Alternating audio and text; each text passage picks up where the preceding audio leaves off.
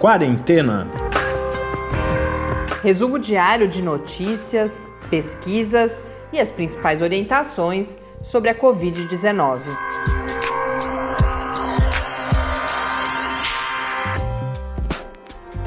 Quarentena, dia 77. Olá, começamos agora nosso 77º encontro aqui nesta quarentena, encerrando mais uma semana. Eu sou Mariana Petson. Eu sou Tarcio Fabrício. Hoje a nossa pauta leva a uma ideia de quão grande é a diversidade de estratégias que estão sendo buscadas para lidar com a Covid-19 numa fase seguinte àquela que estamos vivendo aqui no Brasil, que é a proteção contra a reaparição de grandes surtos da doença depois de uma primeira fase controlada. Então a gente fala. Lembrando que a gente ainda está nessa primeira fase, nesse primeiro grande surto. Sim, o que poderia ser uma vantagem se tomássemos né, as medidas adequadas, porque vem acontecendo assim. Em outros países, as pesquisas vão sendo realizadas, o conhecimento é produzido. Aqui também, é claro, há conhecimento sendo produzido, mas a pandemia chegou mais tarde aqui. Então, com isso, teoricamente, temos mais conhecimento e teremos mais conhecimento futuramente para lidar com ela. Mas a gente vai ver que várias dessas estratégias, por exemplo, dependem de testagem que é algo que aqui no Brasil ainda está bastante atrasado. Mas a gente fala algumas alternativas que vêm sendo estudadas é a proteção estratificada, que aquela em que grupos de risco são protegidos enquanto o restante da população volta ao trabalho, mas na notícia a gente vai ver que não é tão simples assim, não é simplesmente falar ah, todo mundo acima de 65 anos ou 70 anos fica em casa, há uma diversidade de critérios a serem observados. A gente fala também de como a genômica pode ajudar na prevenção de segundas e terceiras ondas e da verificação da presença do vírus no esgoto. Mas antes eu quero cumprimentar hoje duas novas ouvintes, entrar em contato conosco pelo nosso e-mail. Se você quiser também falar conosco, desde já deixo o endereço é o podcast quarentena@gmail.com ou no Twitter em quarentenacast. Hoje é domingo, Tarso. Tem pão no forno? Não, mas vai ter pizza. A gente tem uma receita guardada ainda, que é da focaccia da Érica. E justamente eu lembrei da pandemia porque uma das ouvintes, nossa, mais uma vizinha aqui no condomínio, ah, a quarentena está bastante ouvida. A Marta escreveu para a gente hoje, deu algumas sugestões de pauta e também uma receita para a pandemia, essa de pão de queijo direto de Belo Horizonte, hum, de Fonte vamos, Mineira. Um abraço testar. então Marta, Reinaldo, bom saber que estão nos acompanhando. E nos escreveu também a Débora Ferrareto Rocco. Um abraço também para Débora. Ontem, o número de mortes em 24 horas aqui no Brasil foi de 956. A gente ainda não tem os dados do Ministério da Saúde e os dados estão pouco atualizados, mas os mais recentes na rede Covid são 511.632 casos no Brasil, com 29.260 mortes. O Brasil já tinha ontem ultrapassado também a França e já é, assim, o quarto país com maior número de mortes em todo o mundo, depois de Estados Unidos, Reino Unido e Itália. E no número de casos continua na segunda posição. No mundo, segundo a Organização Mundial da Saúde, são 5.934.936 casos, mas na John Hopkins já ultrapassamos a marca dos 6 milhões de casos de Covid-19. Esse número já está em 6 milhões 131 mil 531, com 371.066 mortes. Então já nos aproximamos das 400 mil mortes por Covid-19. Notificadas. Sim, claro, registradas como Covid-19, porque a subnotificação não é um problema só aqui no Brasil, mas sem dúvida nenhuma em todo o mundo. Embora aqui seja muito mais grave. Né? Antes de falarmos das diferentes estratégias, né? É um pouco domingo, eu estou preparando hoje pensando um pouco que é um programa raspa do tacho não negativamente, mas como eu já expliquei aqui, ao longo da semana várias notícias vão ficando em abas abertas no navegador porque o número de notícias é muito grande, a gente seleciona as mais relevantes ou também notícias relacionadas umas com as outras. Às vezes a gente tem dias um pouco temáticos aqui. E aí, no, como sábado e domingo são publicadas menos notícias, é quando eu tenho a oportunidade de trazer algumas dessas notícias que ficaram para trás.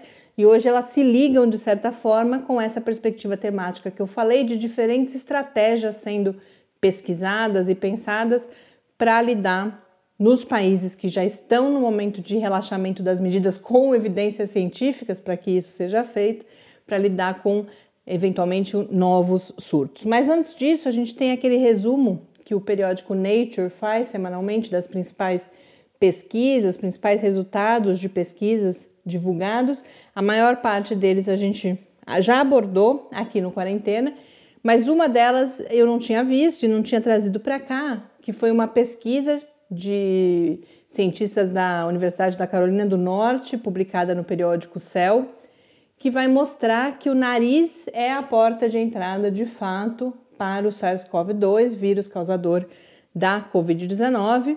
O que eles investigaram então foi como o vírus infecta diferentes tipos de células no trato respiratório e identificaram um gradiente desde a cavidade nasal, em que essa infecção acontece num nível mais alto, até os pulmões, então a parte inferior do trato respiratório, onde essa infecção é mais difícil.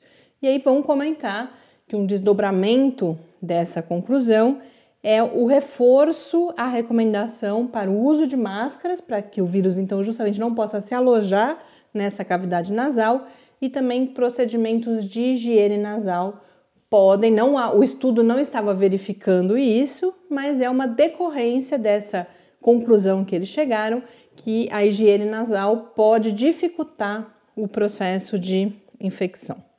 Outra notícia foi mais um daqueles eventos de super espalhamento em Israel, uma, um estudo com análises genéticas das diferentes linhagens de vírus presentes identificaram que de 1 a 10% dos casos iniciais geraram 80% da onda seguinte de casos. Então, mais um resultado que vem se somar a evidências anteriores que números pequenos de casos são responsáveis por um, um, uma grande taxa de transmissão, que a gente tem pacientes que infectam muito mais e eventos em que a infecção é muito mais intensa do que outros.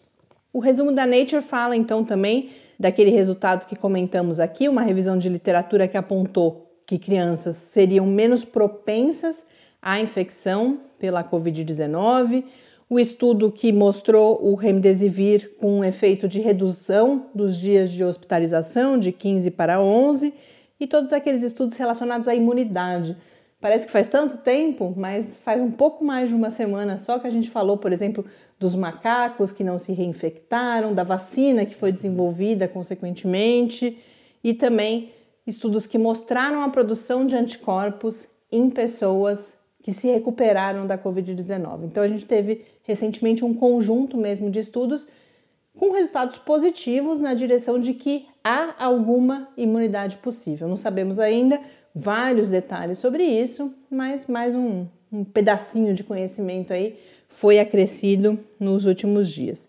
E por fim, a Nature também destaca um, um estudo que partiu de um conjunto de autópsias para identificar o vírus presente em vários órgãos, coração, cérebro, fígado, então resultados que também vêm aparecendo com frequência. Com isso, eu parto para a série de notícias sobre diferentes estratégias para a contenção do vírus no futuro. No BMJ, que é o The British Medical Journal, eles vão falar na proteção estratificada por risco, que pode parecer ter alguma semelhança com a ideia de isolamento vertical que se falou aqui no Brasil no começo da pandemia, de você só isolar as pessoas no grupo de risco, mas eu quis trazer aqui porque mostra o quão complexa seria uma estratégia que estratifica as pessoas por diferentes grupos de risco. Então, são várias variáveis que precisam ser consideradas. Parte delas diz respeito ao risco de ser infectado, e isso tem a ver com o ambiente. se você trabalha com muita gente, ou se você vive numa grande cidade em que a circulação é maior, ou se você trabalha no campo, por exemplo, ou vive no campo, em que a distância entre as pessoas naturalmente já é maior e também o vírus está circulando menos. Então, uma, um conjunto de variáveis diz respeito a esse ambiente e ao risco de ser infectado nesse ambiente. E o outro conjunto é que é mais individual e que diz respeito ao seu risco de ter a doença agravada e eventualmente morrer devido à Covid-19. E aí entram aqueles uh, grupos todos relacionados à idade, sexo, porque a gente cada vez mais tem evidências de homens tendo uma maior proporção de casos agravados, a presença de comorbidades e outras condições. Então, a partir disso tudo, eles propõem nesse artigo uma tabela, um score que eles chamam, para você classificar as pessoas em seis níveis que vão de muito baixo a muito alto.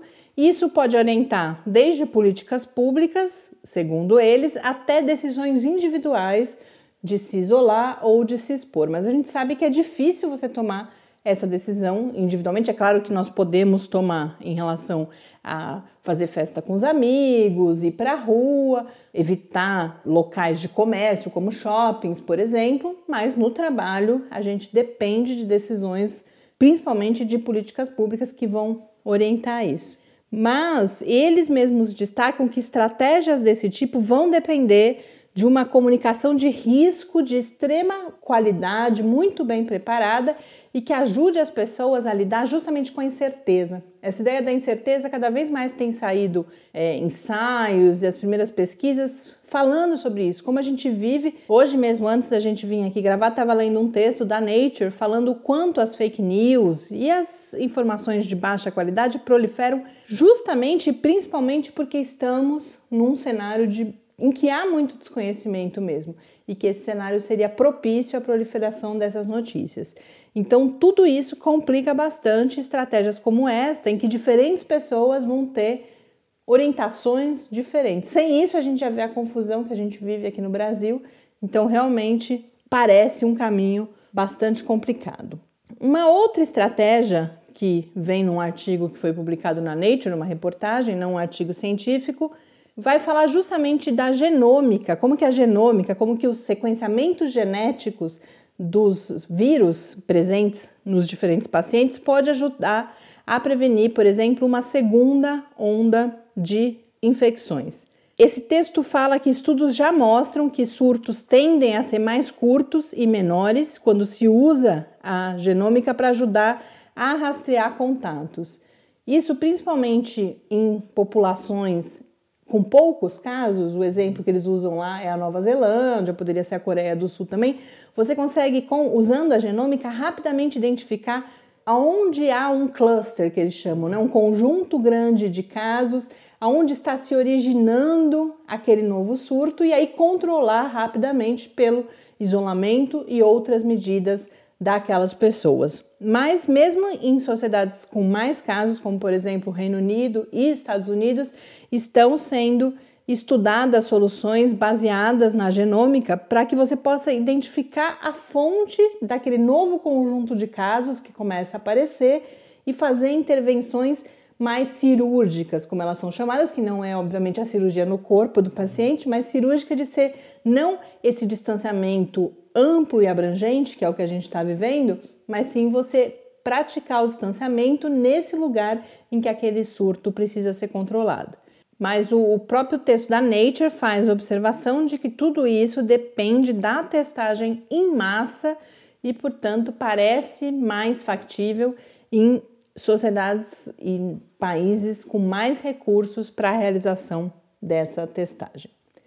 Uma outra alternativa que aparece, e essa parece ter uma aplicabilidade talvez maior aqui no Brasil, é a testagem das, das estações de tratamento de esgoto. Já há bastante tempo tivemos alguns resultados, inclusive aqui no Brasil, se eu não me engano, se é, localizou. Logo no começo da pandemia, um grupo de Minas Gerais, né, que é até de um INCT, inclusive, que se propôs a já começar a monitorar o esgoto se pensando em algumas questões. Uma delas, por exemplo, era se o vírus seria transmitido, né, por via fecal-oral, que, que se fala.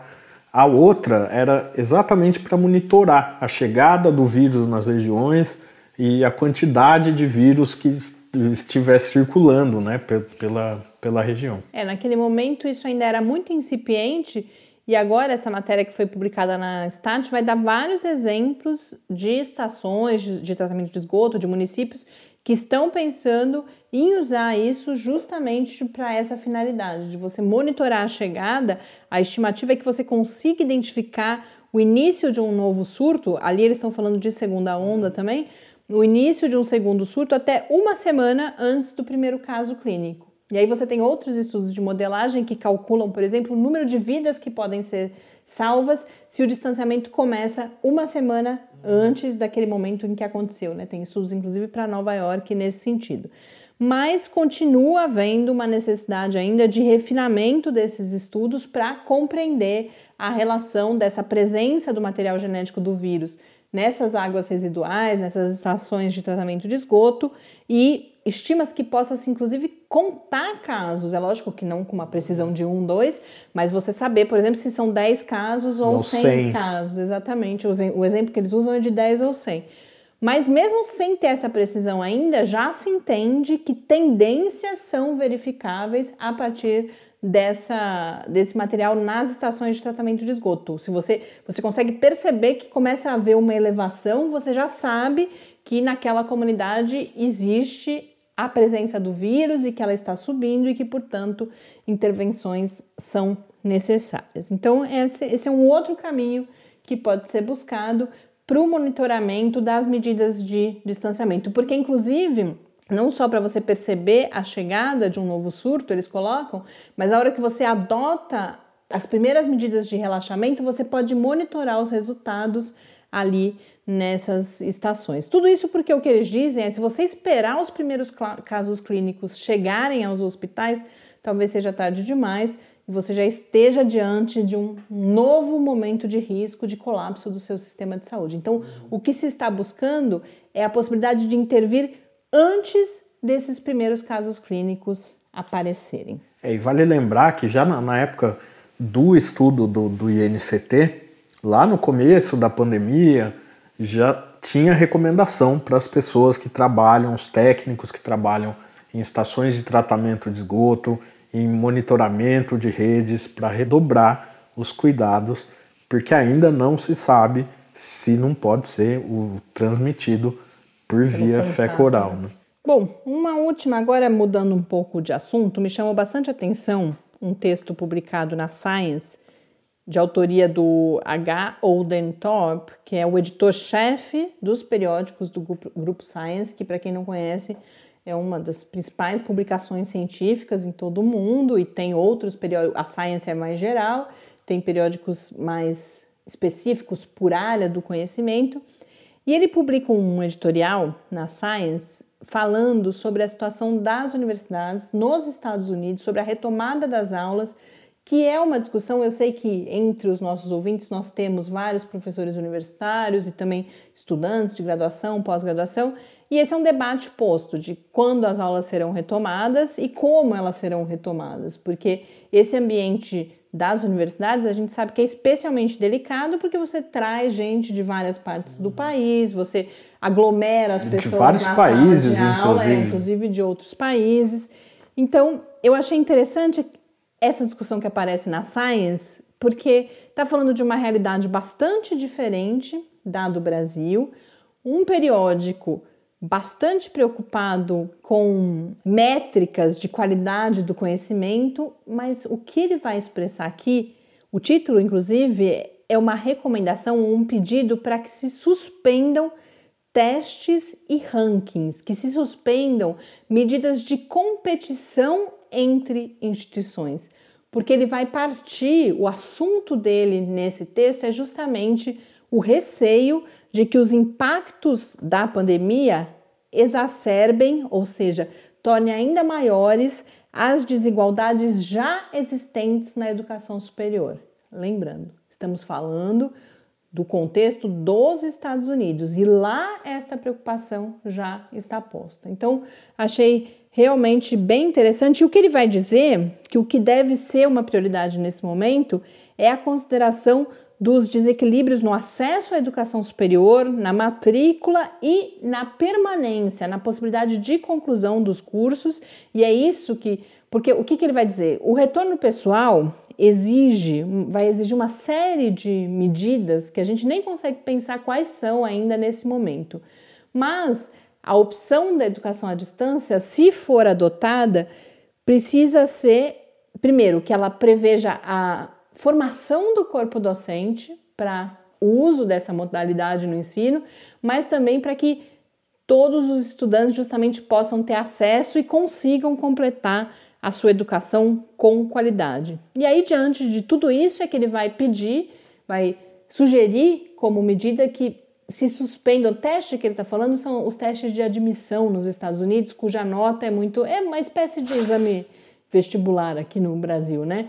Então ele está falando para diminuir, em suma, a mensagem é diminuir a competição entre estudantes e entre instituições, porque o recado é que não é hora de usar os recursos preciosos para se sair bem em rankings. Esse não deve ser o objetivo da instituição universitária, e sim apoiar a sua comunidade para que a volta das atividades, seja presencial, seja à distância, se dê de uma forma justa para todas as pessoas. Essa história do ranking, na verdade, ela não deveria ser o objetivo da universidade é, em nenhum não... momento. É, né? mas por isso que me chamou a atenção, primeiro que essa discussão esteja sendo feita no contexto dos Estados Unidos, mas que ela apareça na Science, uhum. posta pelo seu editor-chefe porque a gente sabe que durante muito tempo esses rankings foram valorizados, mas quando ele coloca isso claramente nas entrelinhas, está uma crítica aos rankings em todos os momentos, porque ele vai falar que esses rankings mostram pouca coisa de fato da qualidade da formação que está sendo oferecida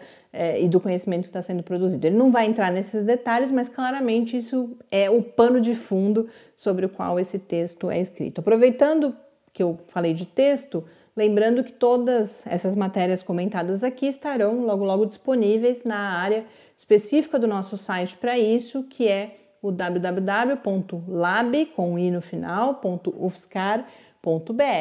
barra quarentena news. E para encerrar, afinal de contas, hoje é domingo. Antes de você encerrar, a gente precisa dar um recado muito sério. Amanhã a gente começa a ter a reabertura de comércio, de várias coisas em várias regiões, em vários lugares do Brasil, a situação ainda é muito grave, gente, é muito grave. Então não saia, não acha que está tudo bem, não vá passear no shopping. Se for para um desses lugares, tome todas as medidas necessárias. Não ache que está tudo bem, porque não está. Muito pelo contrário, nada mudou, não são as evidências científicas relacionadas ao avanço da pandemia que estão embasando esse tipo de medida.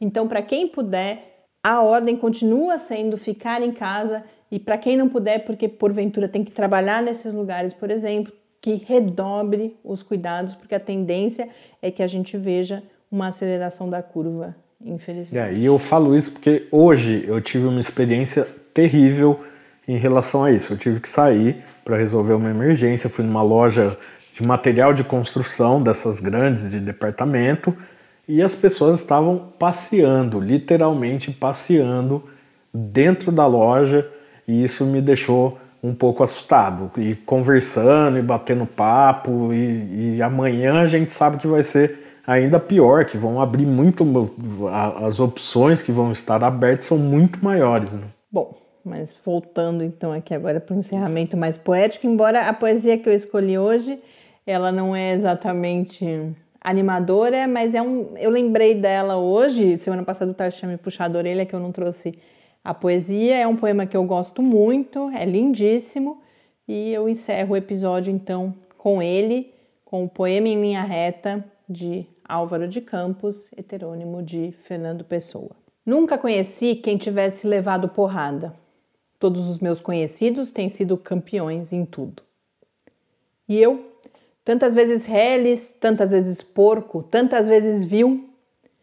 Eu, tantas vezes irrespondivelmente parasita, indesculpavelmente sujo. Eu, que tantas vezes não tenho tido paciência para tomar banho. Eu que tantas vezes tenho sido ridículo, absurdo, que tenho enrolado os pés publicamente nos tapetes das etiquetas, que tenho sido grotesco, mesquinho, submisso e arrogante, que tenho sofrido enxovalhos e calado, que quando não tenho calado, tenho sido mais ridículo ainda. Eu, que tenho sido cômico às criadas de hotel, eu que tenho sentido piscar de olhos dos moços de fretes, eu, que tenho feito vergonhas financeiras, pedido emprestado sem pagar. Eu, que quando a hora do soco surgiu, me tenho agachado para fora da possibilidade do soco. Eu que tenho sofrido a angústia das pequenas coisas ridículas, eu verifico que não tenho par nisso tudo nesse mundo. Toda a gente que eu conheço e que fala comigo nunca teve um ato ridículo, nunca sofreu enxovalho nunca foi senão príncipe. Todos eles príncipes na vida. Quem me dera ouvir de alguém a voz humana que confessasse não um pecado, mas uma infâmia, que contasse não uma violência, mas uma covardia. Não, são todos o ideal, se os ouço e me falam. Quem há neste largo mundo que me confesse que uma vez foi vil? Ó oh, príncipes, meus irmãos! Ai, estou farto de semideuses. Onde é que a gente no mundo? Poema em linha reta de Álvaro de Campos. Com isso, a gente encerra mais uma semana e se prepara para os nossos próximos dias aí nessa nossa quarentena. Obrigada pela companhia até aqui e até amanhã. Até amanhã e fique em casa. Quarentena é uma realização do Laboratório Aberto de Interatividade para Disseminação do Conhecimento Científico e Tecnológico da Universidade Federal de São Carlos, o LAB da UFSCar, do Centro de Desenvolvimento de Materiais Funcionais, CDMF, e do Centro de Inovação em Novas Energias, o CINE. Pauta, produção e apresentação: Mariana Pezzo e Tárcio Fabrício. Arte e design de Henrique Mateus. Desenvolvimento web: Eduardo Martins. Edição de áudio: Lucas Stefanuto. Apoio Fundação de Amparo à Pesquisa do Estado de São Paulo.